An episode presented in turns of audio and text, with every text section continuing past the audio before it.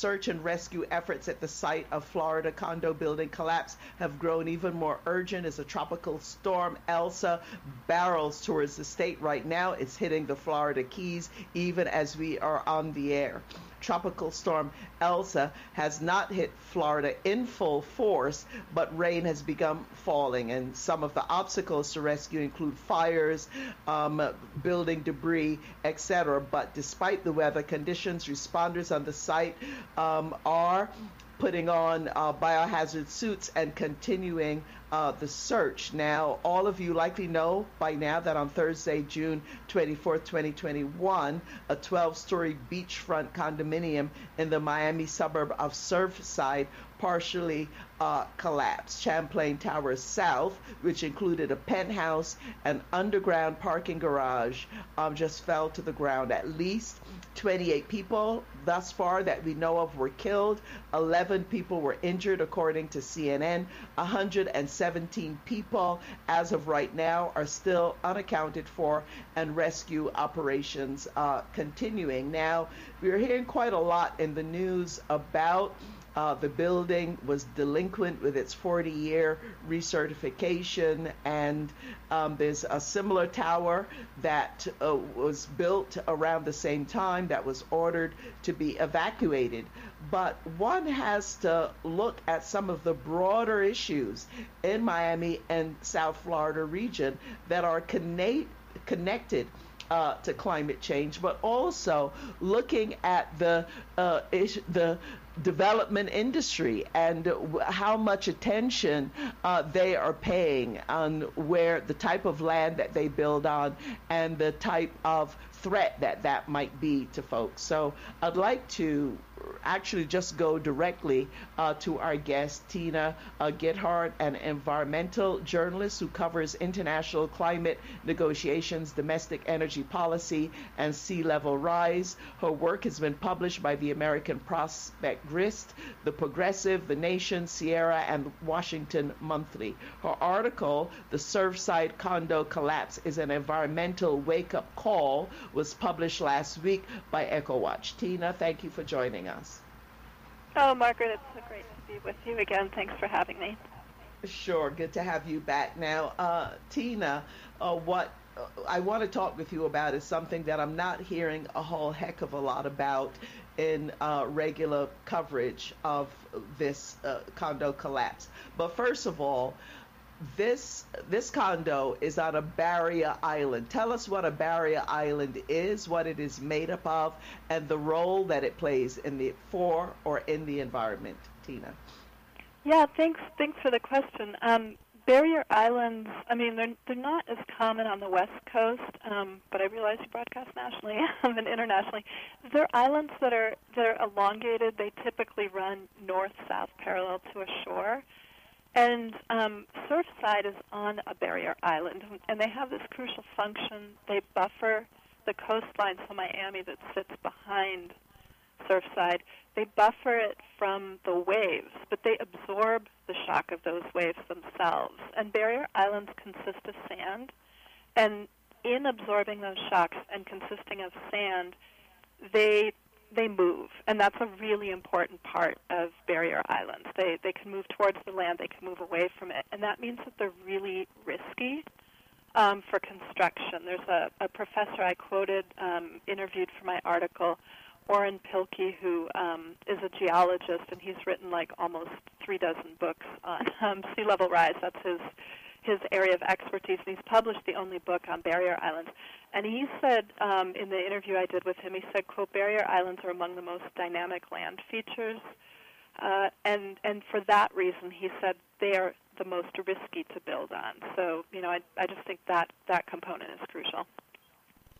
Yeah, absolutely. And the the other thing too is the you know the history of sinkholes in in, in the region, but also that that part of, of Florida you mentioned in your article consists of limestone. So uh, tell us about that and the significance that between it. It, it basically is a, a, kind to me a sort of glorified sandbar, right? And then you have limestone, and you have these developers building these huge condominiums right on top of all of this. So tell us about the issue with limestone and, and the sinkholes.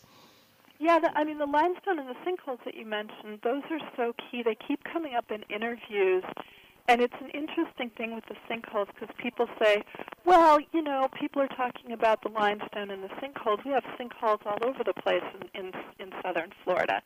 And that might just signal not that, hey, it's so common that it makes it okay, but hey, it's so common and a problem that we might want to reconsider building in southern Florida. The thing with southern Florida is it consists of limestone. Um, and and and limestone is kind of like the Swiss cheese of geology. It ha- you know it just has holes throughout it. Um, and when I interviewed Pilkey, he said that this is the most permeable and porous foundation, Miami limestone. It's, it's a specific kind of geology. And the thing about it is it allows the salt water to get in. It allows it to intrude. So when you're hearing in the coverage, you know, uh, on you know whether it's newspaper, radio, television, whatever, when you hear people keep talking about the corrosive effects of the salt water on the building, and that collapse you mentioned um, of, of the garage, right? The columns and the pillars had had been cracking. The salt water was is what people think helped to corrode those pillars, and the way the salt water got in to you know one issue is is this limestone, is this Swiss cheese. It really soaks up salt water like a sponge. So there's this issue of an increased risk of flooding from underground in the entire region, and then that's compounded by sea level rise, which you know I can I can talk about too. But I think we really have to think about you know with this whole issue we need to think about environmental factors as threat multipliers, like how does one thing impact the other thing. Right. So tell us about that then in terms of sea level rise, because I'm reading again your article, really informative. People should check it out on EcoWatch. That the concrete that was used in some of the buildings in, in South Florida it can be sometimes mixed with salt water or sand, right? So mm-hmm just draw the line with us with the sea level rise and what is happening uh, even in the building structures and, and the dangers of them. But also florida itself is is really facing very serious threat as a result of sea level rise. So tell us about that tina. Yeah, the limestone and the sea level rise really come together in a couple of different ways, and I think these are really important to consider um, in terms of some of the strategies that are already underway in order to deal with sea level rise. Um, there's two really expensive plans that are afoot. There's a $4 billion um, master plan that's trying to build a seawall around the city's roads. Um, uh, the infrastructure there, you know, often um, often in cities you'll have things like airports, um, you know, water, sewage treatment, water treatment facilities, um, power plants located close to water. So they have a $4 billion project to build a seawall. They also have a $6 billion project by the U.S. Army Corps of Engineers to build a different seawall.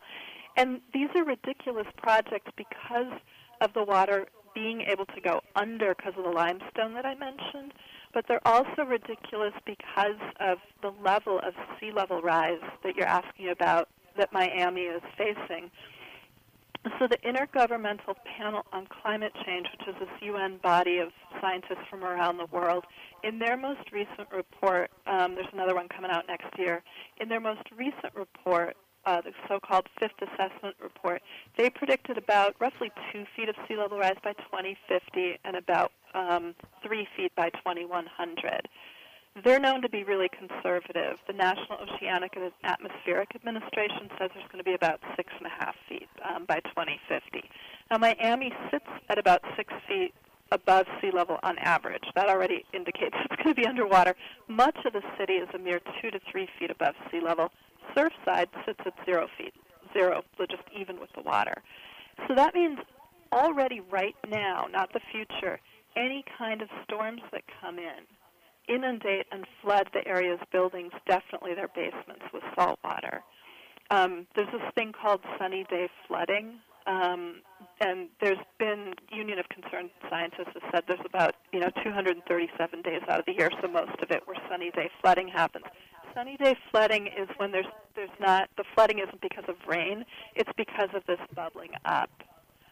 Right. So, you know, there's yeah. I mean, there's scientists that really advocate like retreating from the coastline. I mean, Pilkey is one of them. He says nobody wants to talk about it, but you know, he said Florida, when I interviewed him, he said Florida is the most endangered state in the nation from sea level rise, and Miami is the most endangered major city. So he's like, you know, putting these high rise buildings immediately next to the eroding beach is just not irresponsible. Not only irresponsible, he said it also prevents a flexible response to sea level rise. And flexible is, you know, one where you can just move back.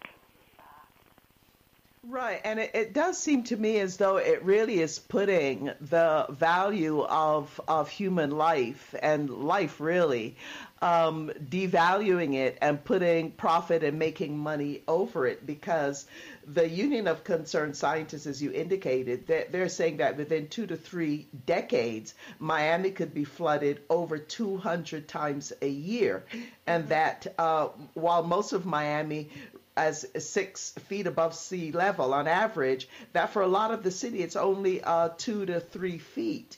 Uh, it seems so. It's it's you know putting profit over over people, but over the environment because these barrier the environmental role of barrier islands seems to be to protect uh, the coastline to just you know work with nature in terms of creating areas of protected waters where wetlands may flourish etc they weren't they're not there for some developer to make mega millions by building these huge, you know, apartment buildings, condos on, on top of it without proper regard for human life or the impact on, on nature. So give us your final thoughts on this, where people could get information and some of the things you think people could do who are concerned about these kinds of issues.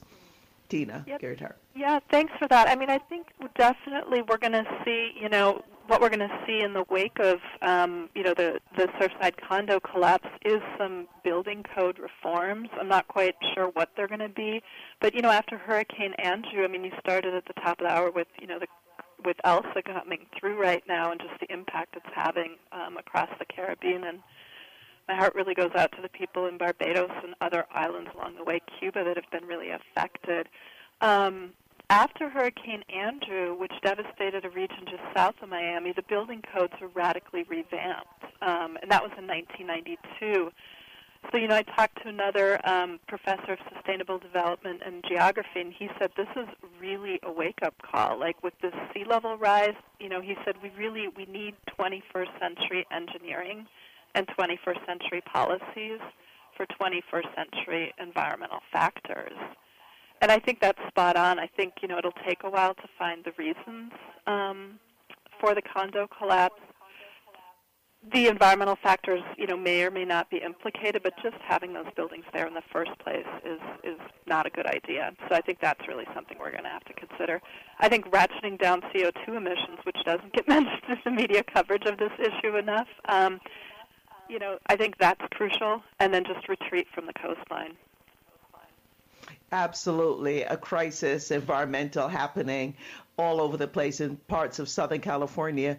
Uh, temperatures are going to be 111 up to 117 in Portland, uh, Oregon, all the way up in Canada, uh, Seattle. This heat dome. I mean, in in even in places like Norway, Lapland, and Finland, Russia, there's a heat wave going on. So Tina, clearly a crisis happening with our environment that we have to pay attention to. So we thank you for your work as an environmental journalist. And and all of the other work you do drawing our attention to these issues. Thank you so very much for joining us. Thanks for having me on.